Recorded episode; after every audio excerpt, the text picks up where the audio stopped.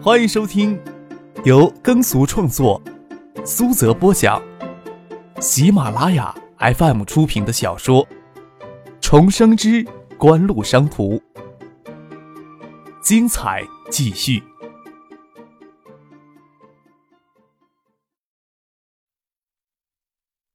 第二百六十三集。中央电视台的记者也有关系户。爱达电子上午意外的失声，让央视新闻部事先的安排就有了失错了。这两名记者都不是事先安排好的人员，他们见苏京东因为肚子饿了的原因，居然拒绝央视给他们的采访机会，愣了好一会儿都没有回过神来。苏京东这边将文件资料收拢整齐，都做好准备走的姿态，他们还在发呆呢。苏京东很大方的伸出手。还希望两位大记者帮爱达电子多写几句好话。旁边的营销副经理赵海洲将两份档案递了过去。啊，这是我们公司的简介资料，请两位大记者辛苦看一下。两名记者接过档案袋，打开一看，档案袋里除了一叠活页纸做的文件之外，还装有一只信封，就心领神会的说道：“行，我们会认真看贵公司的资料的。”那些场外的记者还跟在堵在入口的央视工作人员起哄喧嚷，看见苏京东一行三人走了出来，哗的丢开央视的工作人员，将苏京东围了起来。请问你是不是爱达电子的苏总？看着无数支话筒、录音笔递到跟前，苏京东忽然忘记刚才说肚子饿了的事情，脸上保持着亲切的笑容，说道：“呵。”这位记者朋友对我们爱达电子还很关心吧？我是苏京东。他选了一个好位置，尽可能多的让媒体记者围在他身边。请问苏总，我看到整个上午竞标现场，苏总代表爱达电子都没有举牌，与之前媒体关于爱达电子再次揽下标王广告时代的预测差距很大。呃，我想问一下，爱达电子出于怎样的考虑，放弃上午的举牌机会啊？爱达电子呢，对下年的广告宣传有既定的计划与方案。上午的竞标现场很热闹，但是与爱达电子具体的计划方案有出入，所以呀，我整个上午都是眯着眼睛养神。为了能参加这么盛大的招商大会，昨天晚上兴奋的有些失眠。我倒是很想闭上眼睛来一脚呢，感觉又太失礼了。呵呵。苏京东哈哈一笑。感染周围的记者也跟着笑了起来。身为记者，职业素养就是挖掘新闻价值。这么轻易就放过苏京东，还真以为是中央电视台某些记者大人啊？爱达电子放弃上午的竞价机会，是不是跟爱达电子市场部高级经理刘明辉先生率众跳槽与科王电器有关呢？啊，这方面啊，我承认刘明辉先生是职业水平很高的经理人，但是他的离开。对于爱达电子来说，没有丝毫的影响，也不会造成任何的损失。爱达电子不可能因为他一小部分人的离开，就放弃一个年度的广告宣传计划。那有没有可能，刘云辉将爱达电子市场方案带到科王电器，打了爱达电子既定计划，从而被迫的放弃上午的竞价机会呢？爱达电子在这件事情上是不是有难言之隐呢？呵，难言之隐吗？苏京东笑了笑。这记者问的话真贴他的心，不过他得注意措辞，至少不能让市里察觉到他们在直接攻击科王电器。笑着说：“这位朋友，你真有想象力。爱达电子没有什么难言之隐，我代表爱达电子祝贺他们获得第一步的成功。”苏总，你没有否认呐？呵，我也没承认呐。玩文字游戏，苏京东不比谁差。话是这么说，写文章的时候他们会如何的延伸，那是他们的事情了。根据有些媒体预测，爱达电子目前的资金实力雄厚，即使有高级经理在这时候率众叛出爱达，爱达也是应该有实力拿下标王广告时段的。我想问苏总，爱达电子为什么会最终选择放弃呢？苏青东脸上保持着真切的笑容，媒体已经认定这才是事实的真相。相对于喜欢挖传奇性质的新闻素材的媒体。也更喜欢新闻曲折动人一些。除了央视能直接影响到媒体弱化报道这方面的事实，相信更多的媒体更喜欢凑热闹。苏京东看到张克与夫俊混乱在记者的队伍当中，脸上还都含着诡异的笑，笑着回答刚才那位记者的提问。我刚刚说过，艾达不会因为某位高级经理与一小部分的人离职而遭到什么损失，广而告之是必须的，不然艾达的努力没人知道呀。但是艾达更愿意将资金花在实实在在的地方。艾达的运营理念是新生活、新选择，改善一个人的生活，改善一部分人的生活，是艾达的大目标。做出更好的产品，做出更新的产品，就是我们最大的努力方向了。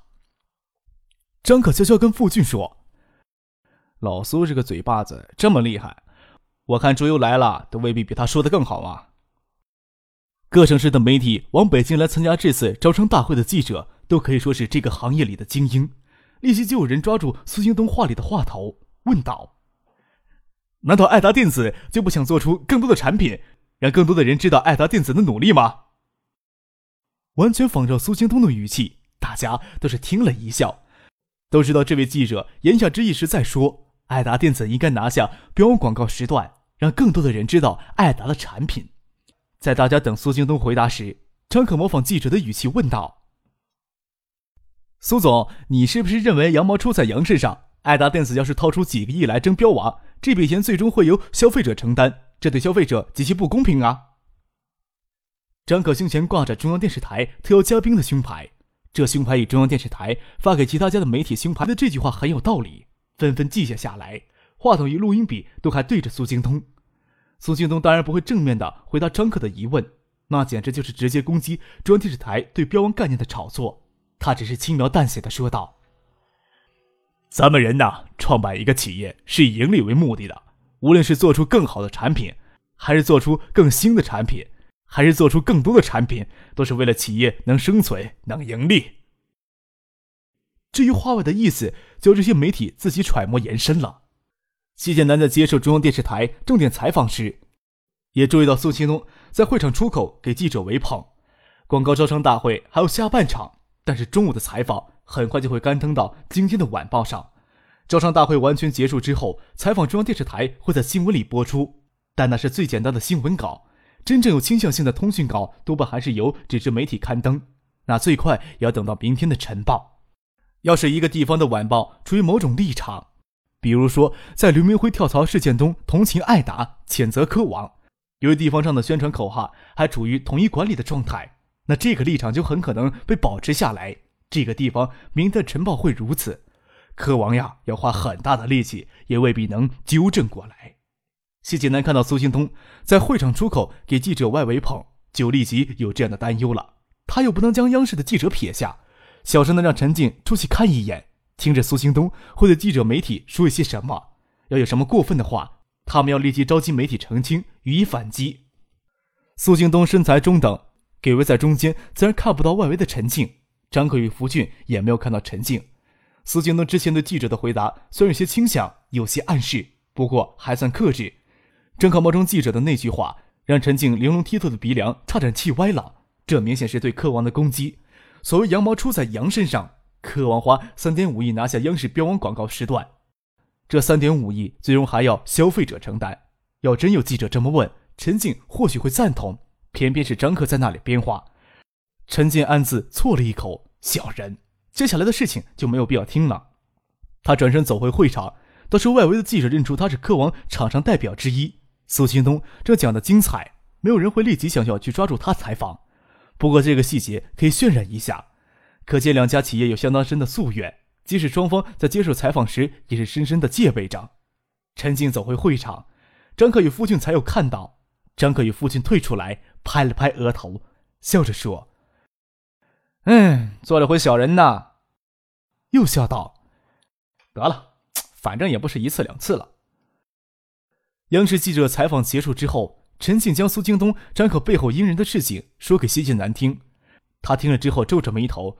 刘明辉说道：“艾达或许能控制一两家报社乱写文章，其他地方的媒体应该会央视保持高度一致的。”谢谢南看着场外的记者，似乎等他们这些人走出去，虽然会遭到一些质疑，不过必须走出去。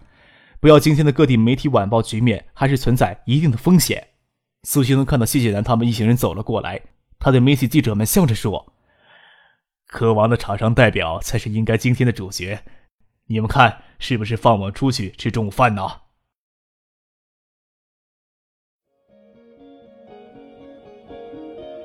您正在收听的是由喜马拉雅 FM 出品的《重生之官路商途》。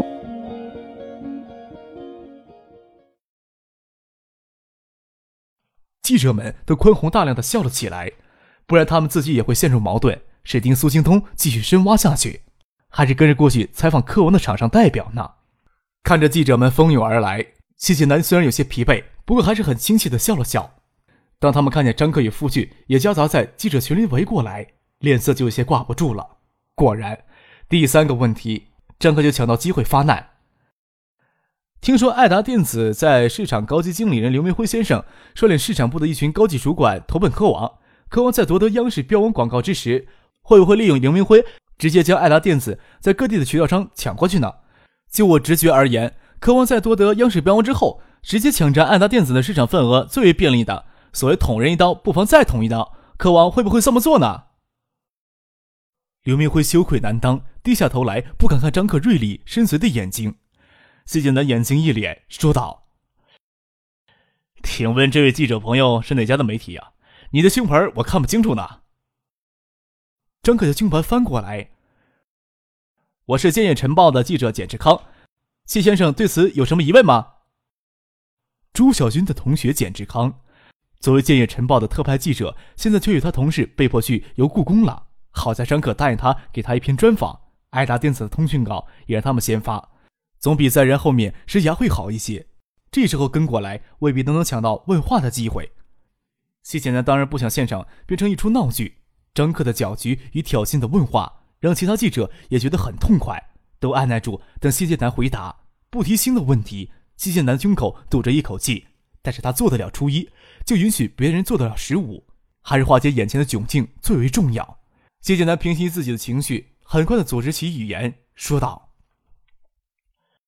科王与爱达都是海州市政府重点扶持的民营企业，海州市政府从来都是鼓励两家企业公平竞争、积极竞争的，这也有利于搞活地方经济，促使企业竞争力水平的提高。竞争从来都不是坏事情嘛。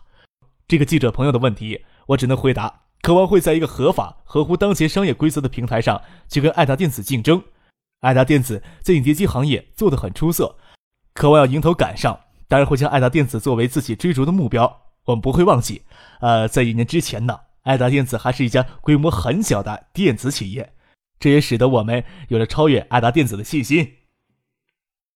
谢晋南的口才倒是一流的，还拿周富明来压人，见其他的记者都差点给他的话迷糊住。张可不失时机的又问了一句：“谢总，你认为在关键的时刻通过挖人来获得竞争对手的商业信息，通过挖人来抢夺竞争对手的市场资源，是否合乎当前的商业道德呢？”这位记者朋友的这个问题似乎与前一个问题没什么区别，请下一个记者朋友提问。谢谢南不再与张可纠缠，直接将他忽视掉。张可的纠缠在陈静看来多少有些无理取闹与搅局的意味，他那双极美的杏眼瞪着张可。张可却毫不为意的笑了笑，明俊脸上挂着如此不为意的笑容，有一种特别邪魅的味道。他站在这里，倒不是为了搅局呀，而是要警告谢剑南，他们要通过刘明辉等人的关系，将华中、华南等地的渠道商拉过去。爱达电子不会坐视不理的。张可与父亲转身退到记者群的外围，等其他记者都把注意力放到谢剑南的身上，才穿过会场的大厅，拐入楼梯，与孙京东他们会合，去吃中午饭。谢剑南倒是一直看着张克他们离开。张克看似搅局的责问，正是他心里的打算。影碟机的市场，艾达占据百分之四十的份额，新科为百分之二十，步步高为百分之十二，科王此时才百分之二。从百分之二与央视标王相匹配的市场份额，自然不能等着影碟机市场的自然增长。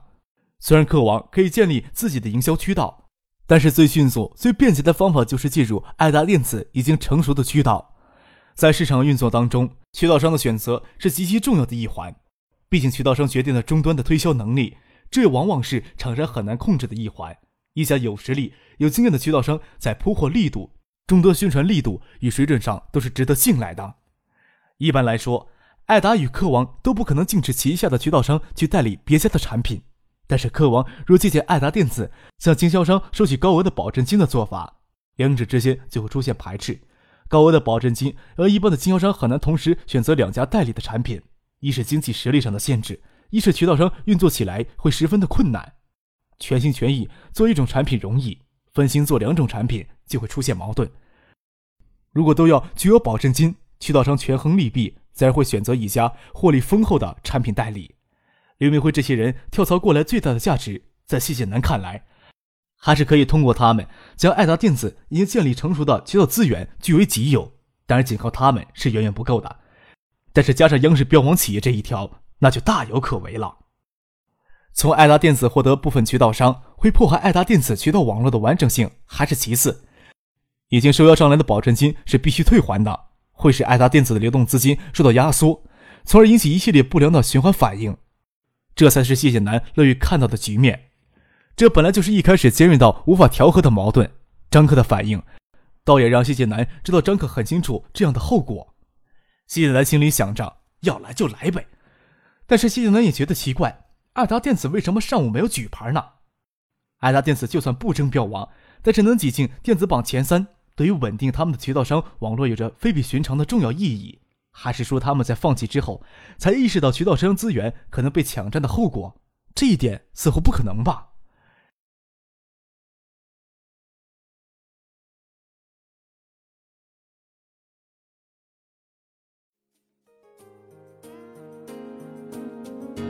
听众朋友，本集播讲完毕，感谢您的收听。